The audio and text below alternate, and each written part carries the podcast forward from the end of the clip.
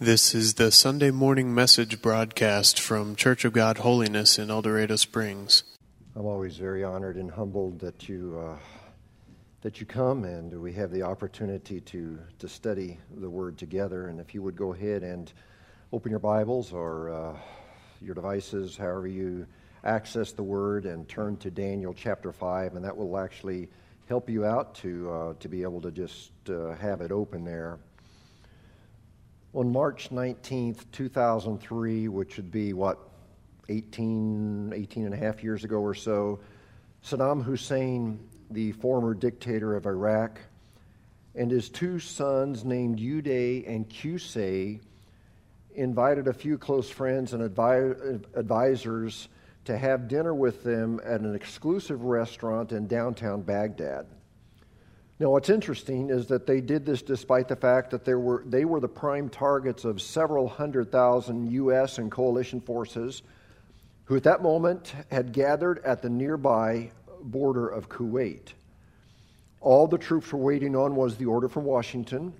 Uh, they would move in and attempt to dismantle Saddam's regime and, if possible, capture this brutal, brutal dictator that had been responsible to promote acts of terrorism around the world. But despite this massive military operation, that again was one command away from launching an advanced air and ground attack, Saddam and his sons didn't seem the least bit concerned, and, and they weren't about to let uh, these coalition troops stop an opportunity to party with some of their good friends. Well, as they gathered at this exclusive restaurant that supposedly was secure and safe and out of sight, someone close enough to Saddam that knew of his whereabouts tipped off the U.S. Special Forces who were operating in the area. And they sent the GPS coordinates of this restaurant to the generals who were directing the military effort there in Kuwait. And after coming to the conclusion that this, well, this intelligence report seemed to be fairly credible, they relayed this information to the top brass back in Washington who then related on to then President George Bush at the White House, who then called in and conferred with his top advisors, and within minutes, the decision had been made. The order was given to interrupt that party in Baghdad with a couple of Tomahawk cruise missiles. The missiles were subsequently launched, and that party came to a crashing halt as those cruise missiles slammed into that restaurant, completely demolished it. Amazingly, Saddam and his two sons survived this initial attack. But it was the beginning of the end for this dictator who had ruled Iraq for 30 years. Now, there's a connection, and the reason I tell this story is because this party with Saddam and his friends was heavy in irony. Uh, in so many ways, this mirrored another party that had taken place about 2,500 years earlier. In fact, it was a party that took place just a few miles away from where Saddam's party took place. Saddam's party took place in the modern day city of Baghdad, but the party 2,500 years earlier took place in the ancient city of Babylon, which was only about 30 miles southwest of the modern day city of Baghdad. Now, Daniel chapter 5 tells of this party. It's, it's a party that involved Belshazzar, ruler of Babylon. And just as Saddam felt safe, even while almost in the shadow of the coalition forces, so did Belshazzar feel safe ruling over a city that was surrounded by the enemy coalition forces of the Medes and the Persians. Now, Belshazzar felt secure because in his mind and in the minds of the 1.2 million people that lived in that city of Babylon, they felt that Babylon was invincible. I mean, first of all, because the city was huge, it covered a circumference of 60 miles. The, the walls protecting the city were 80 feet high, and, and, our, and our ceiling here is probably about 20, 25 feet high. And so try to project that, uh, j- just understand that. But some actually feel like that the walls extended significantly higher than 80 feet. The, the walls were also 60 to 80 feet thick. And they say, and this was interesting to me, they say that the footing of the wall extended down another 35 feet underground to prevent anyone from tunneling under it. But not only did the city appear to be impenetrable, but if an entire army surrounded the city, cut off the outside food supply, no worries, because the city had saved up reportedly 20 years worth of food. So even if it never planted another crop, even if it never harvested another crop, um, the entire city could live 20 years off of what they had in storage. In short, it was believed that the city of Babylon was indestructible. No military could ever conquer the city. And, and so, just as Saddam Hussein felt safe in throwing a party in the city of Baghdad, Belshazzar felt safe in throwing a party in the city of Babylon. Now, Daniel chapter 5 do, uh, documents this party 2,500 years ago. And something that I want to point out before we get to our reading is that this time frame in history, even though we're dealing with the supposed indestructible city of Babylon, uh, yet this time frame was very unstable. In fact, as you read the book of Daniel, as you move from Daniel chapter 4 into Daniel chapter 5, Daniel chapter 4, Nebuchadnezzar was king of Babylon. Move into Daniel chapter 5. You need to realize that between these two chapters, chapters 4 and chapter 5, approximately 25 years has elapsed. And in that 25 year period, to, to, show you the great instability, there, there were four, and, actually, in a sense, five different kings. Let me give you a little bit of history here, and, and, and don't worry too much about the names. I won't put them on your final exam. But, but King Nebuchadnezzar was king of Babylon for about 45 years. He died in 562 before Christ was born. And some of you would remember King Nebuchadnezzar that, that he was the one that became so prideful and God had to bring him down a notch. And remember how he did it? He, he basically turned them into pasture to where he, uh, you know, he, he had to eat grass like a cow. Uh, the Bible says his hair grew long like the feathers of an eagle, his nails grew long like the claws of a bird. After seven years, he was humbled. He learned his lesson. And, and the Bible says that he was restored back to sanity. Well, Nebuchadnezzar was succeeded by his son Amel Marduk, or he actually is more commonly known as Evil Merodach. And just some loving advice for you parents. Please don't name your son Evil. Um, I know Evel Knievel did all right with his nickname, but that wasn't his real name. His real name was Robert Craig Knievel. But, but evil Merodach, in history, it's interesting, he wasn't that evil. In fact, in, in 2 Kings chapter 25, verse 27, it, it notes his kindness to Jewish King Jehoiakim. He released him from prison. Evil Merodach ruled for two years. He was executed by his brother in law, named Neriglissar, who ruled four years. Neriglissar was then succeeded by his son Labashi Marduk, who was evidently just a kid. And I was researching this, and uh, it said he was a minor, and some suggested that he was about 13 years old. But because he was so young and not fit to rule, you know what they did? They just killed him. You know, he's so young, he's not going to be a good leader, so let's just kill him. Well, the king who came into power at that point was Nabonidus, and and he was known in history as the last king of the Babylonians. However, near the end of his reign, and, and it's not known for sure, but Nabonidus decided to go into Saudi Arabia. There was an oasis there, and they think that he wanted to retire with a good life.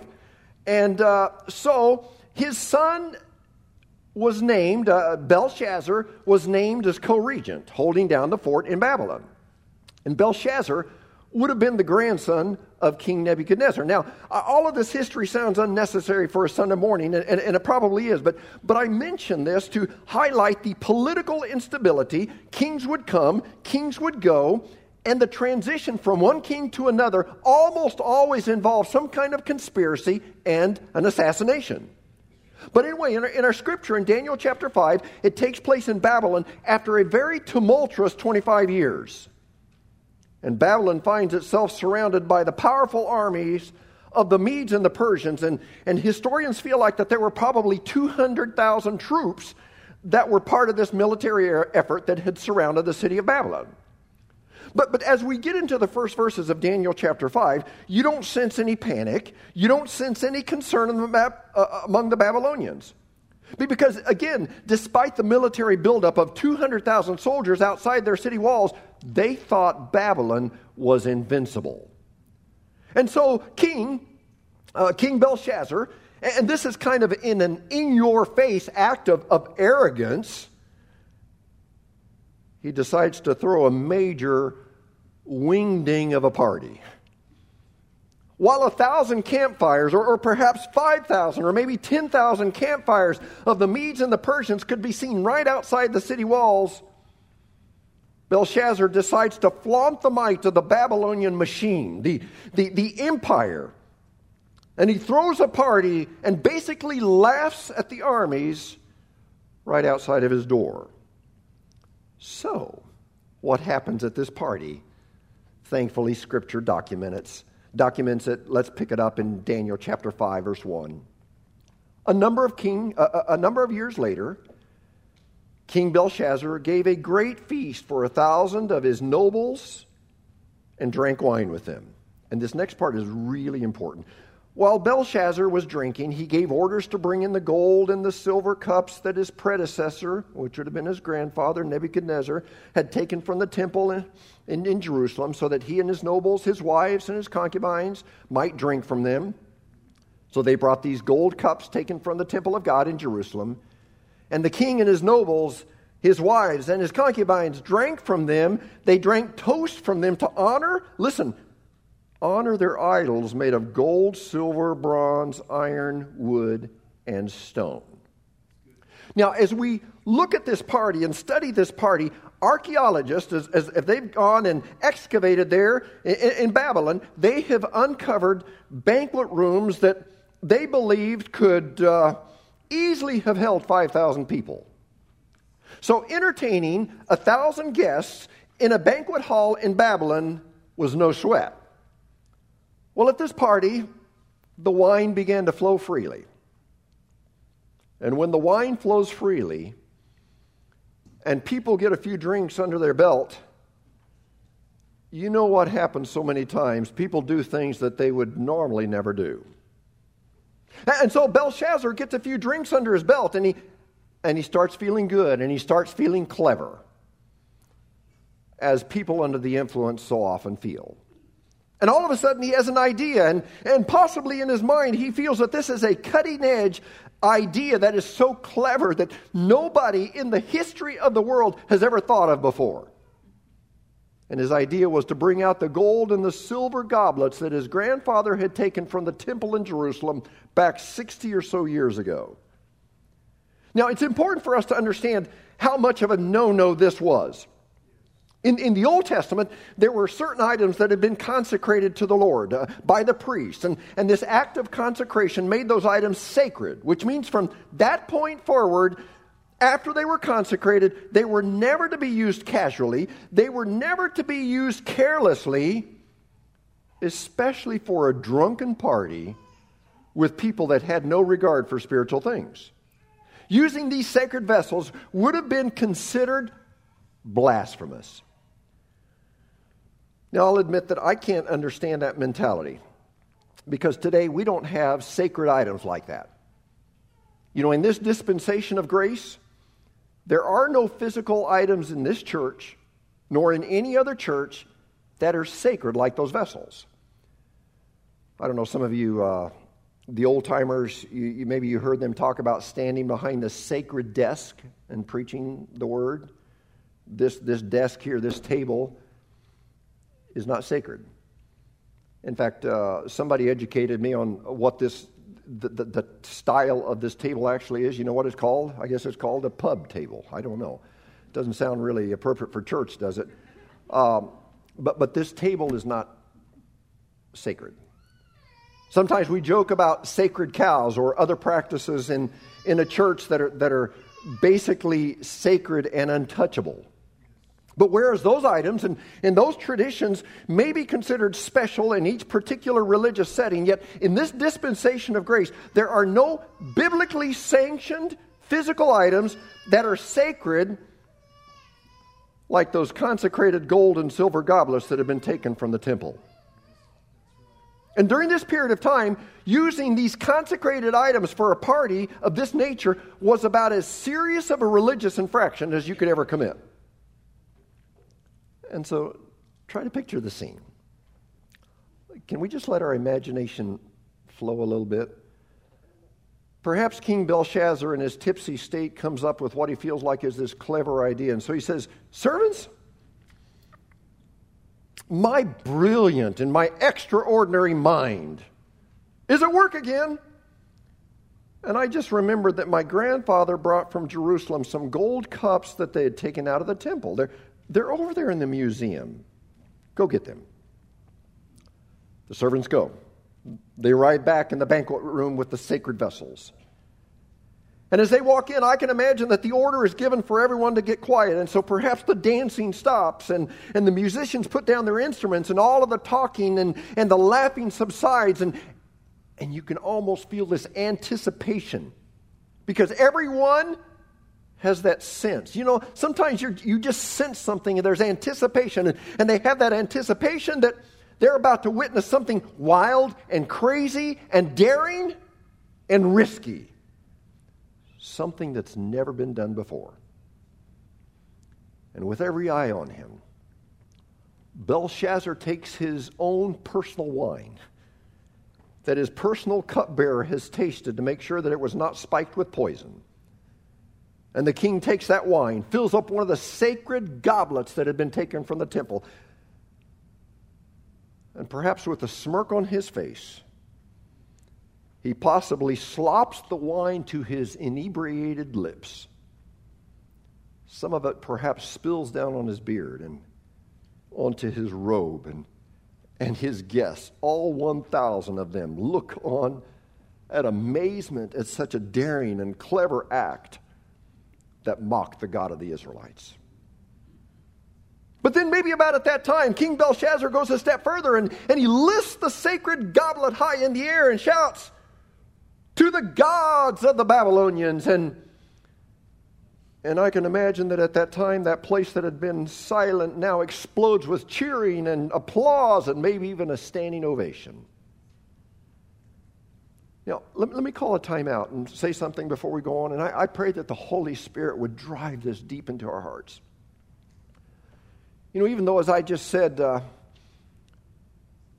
we, we don't have holy and sacred vessels anymore in, in our worship, yet I'm afraid that sometimes we still allow the sacred to become common and even desecrated.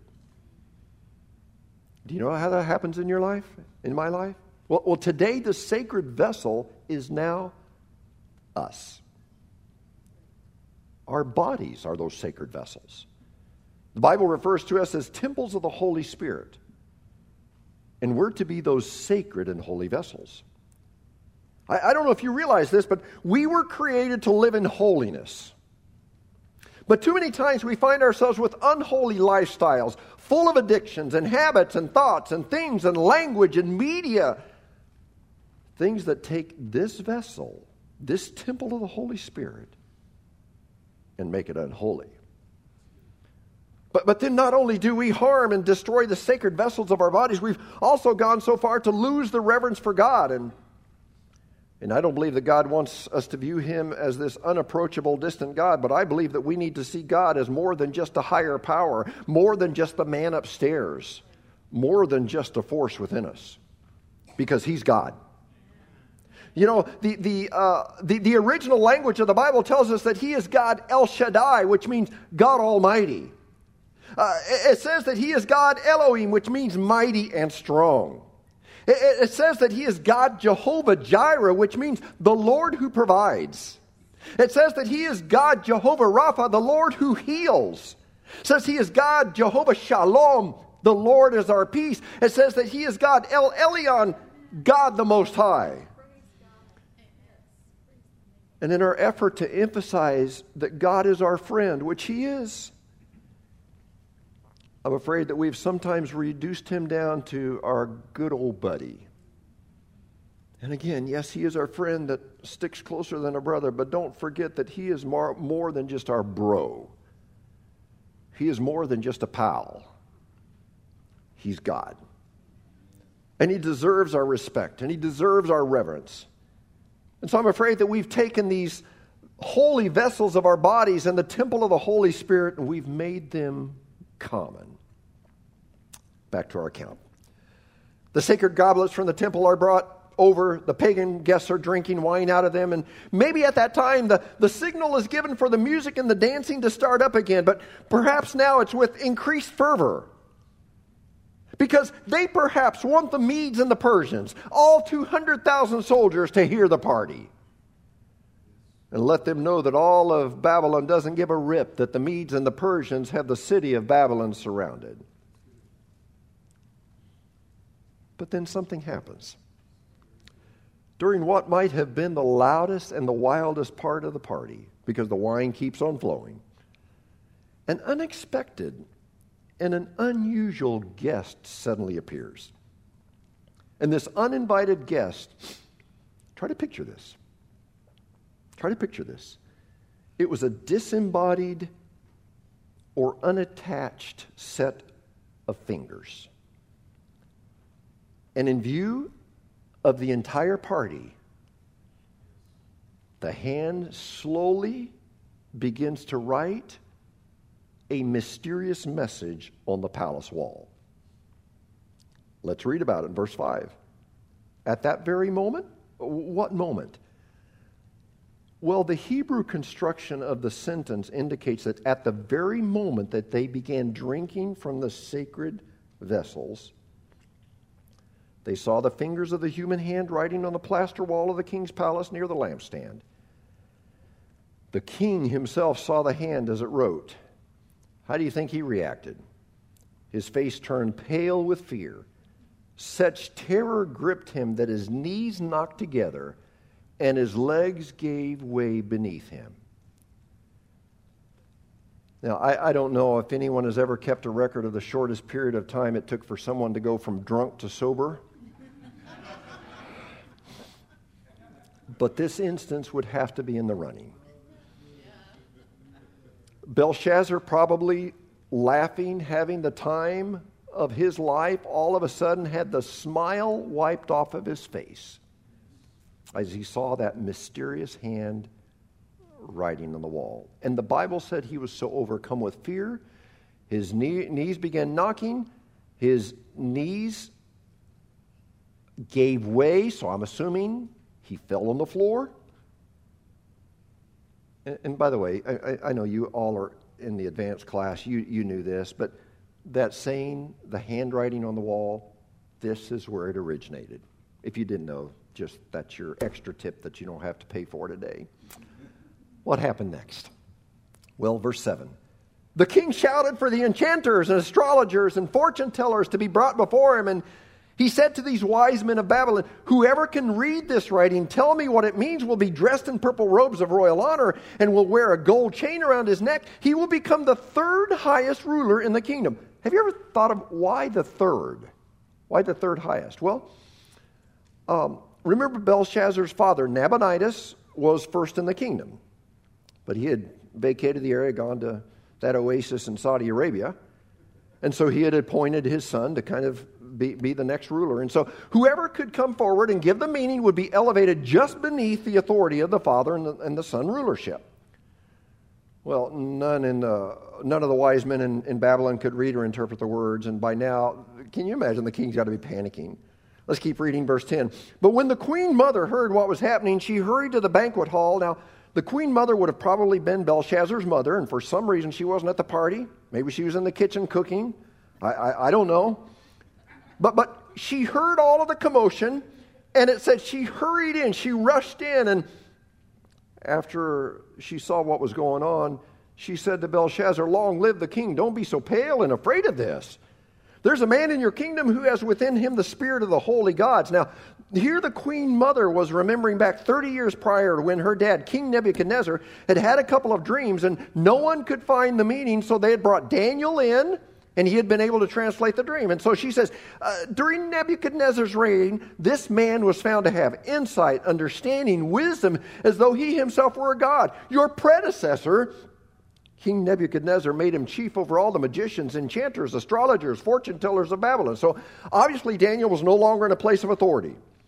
Belshazzar didn't even seem to know about him. But, but they dispatched some people to find Daniel, who, by the way, is no longer a teenage boy. By now, he's probably 80 years old.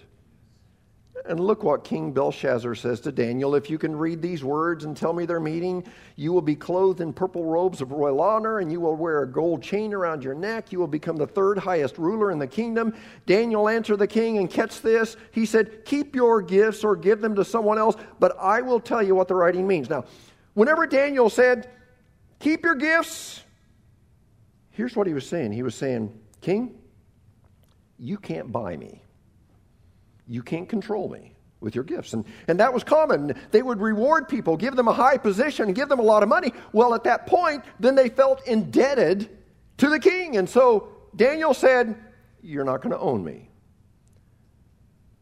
You know, sometimes we find ourselves in similar situations where we get under bondage. And, you know, this happens in churches all the time. Someone that maybe is very opinionated, wealthy, or super intimidating becomes the church boss, and churches end up trying to please them more than pleasing God.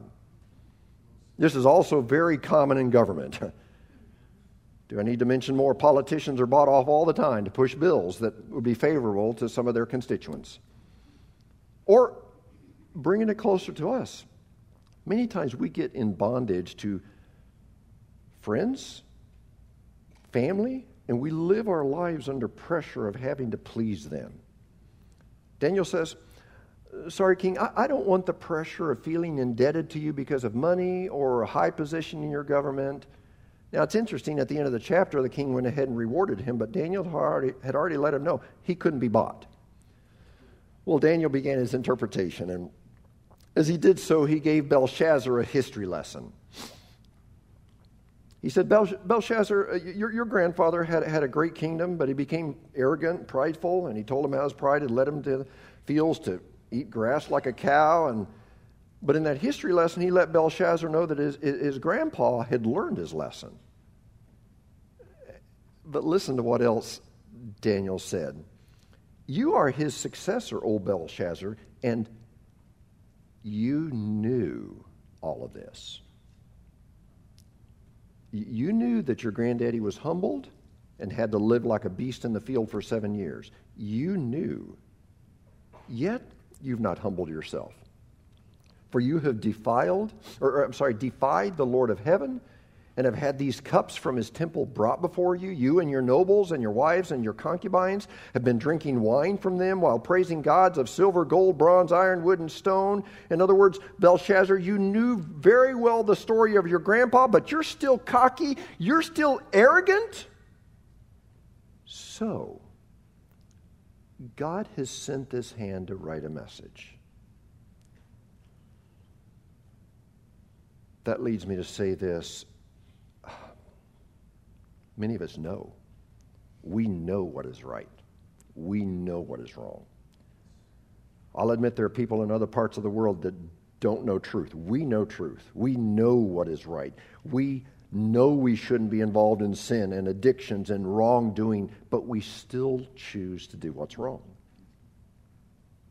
And, and, and Daniel said, Belshazzar, you knew. You can't plead ignorance on this. You're, you're not an idiot. You knew. You knew. But you still chose to be arrogant. Now, for the interpretation of this strange inscription, Daniel said in verse 25, Mene, mene, tekel, parsin, or some translations say parsin. This is what these words mean. Mene, God has numbered the days of your reign and brought it to an end. And it was mentioned twice to show how serious it was. Mene, mene. Verse 27, Tekel, you've been weighed on the scales and found wanting. Uh, parsing, your kingdom is divided, given to the Medes and the Persians. Wow. Do you want to know the rest of the story? This is so fascinating to me. Um, you know, Scripture doesn't record everything in history. We get additional information, but I love it whenever there is a true historical account and a true biblical account. Did you know that they dovetail together? There's no conflict between true history and true Bible. And so, Scripture doesn't record all of this, but we get uh, additional information. Oh, this is so fascinating to me. It may not be for you, but thanks for listening. We get additional information from the Greek historian Herodotus, who lived in the 5th century BC.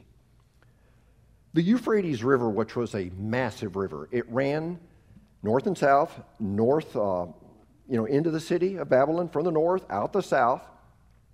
And Herodotus says that for almost two years, the Persian general, Cyrus the Great, had secretly had his men upstream, far upstream, out of sight of Babylon, out of sight of Belshazzar. And here's what they were doing they were secretly digging a canal to divert the Euphrates River into a large swamp.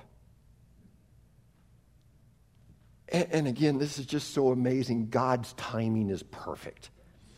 Would you believe that that very night, while the drunken party was going on, while Daniel was giving the interpretation to the handwriting on the wall, would you believe they finished digging that last little section and diverted the water?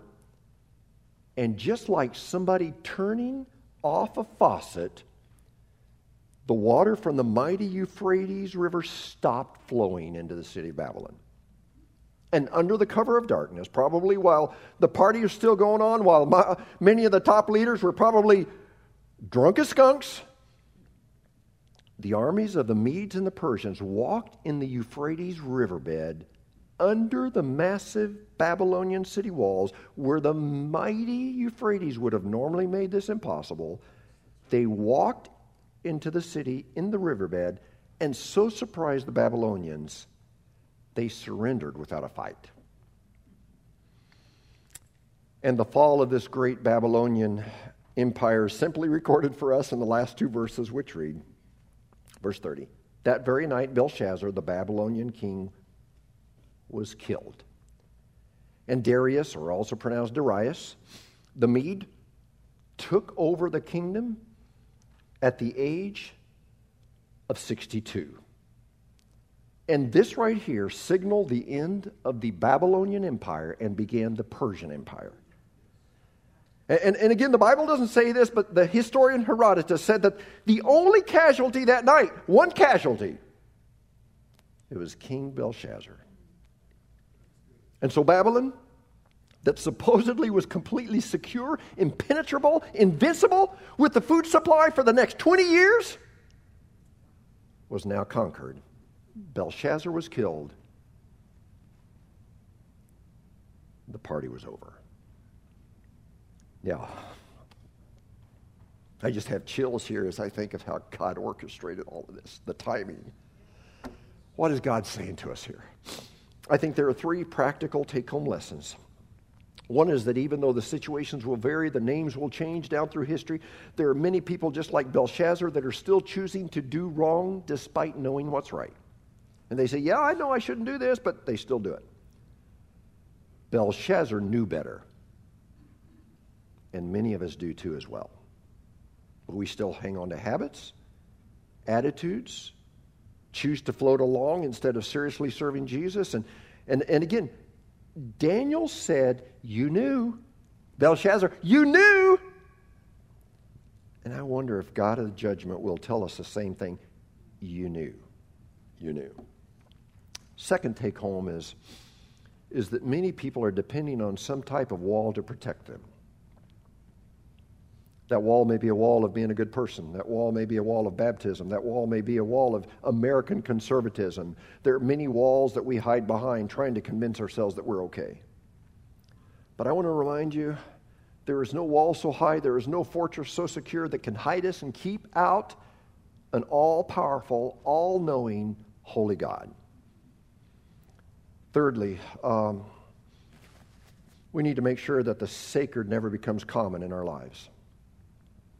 May we always be filled with reverence towards God and the things of God. And, and, I guess he, and again, He's our true friend, friend, but don't forget, He is God, not a God, but He is the one and the only God. Amen.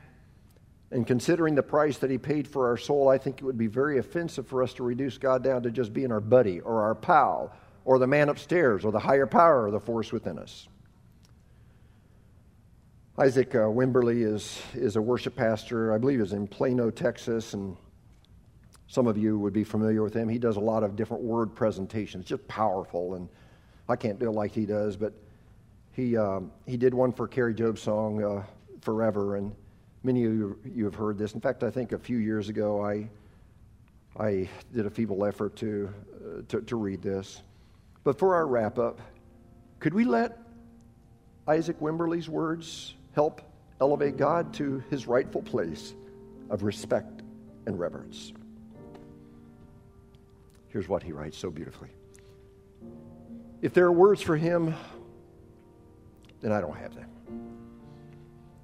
You see, my brain has not yet reached the point where it could form a thought that could adequately describe the greatness of my God. And my lungs, they've not yet developed the ability to release a breath with enough agility to breathe out the greatness of His love. And my voice, you see, my voice is so inhibited, restrained by human limits. It's hard to even send the praise up. You see, if there are words for Him, I don't have them. My God, His grace is remarkable, mercies are innumerable, strength is impenetrable, He is honorable, accountable, favorable, He's unsearchable, yet knowable, indefinable, yet approachable, indescribable, yet personal. He's beyond comprehension, further than imagination, constant through generations, king of every nation. But there if there are words for him, I don't have them. You see, my words are few. And in trying to capture the one true God, using my vocabulary would never do, but I, I use words as an expression, an expression of worship to a Savior, a Savior who is both worthy and deserving of my praise. So I use words. My, my heart extols the Lord, blesses his name forever.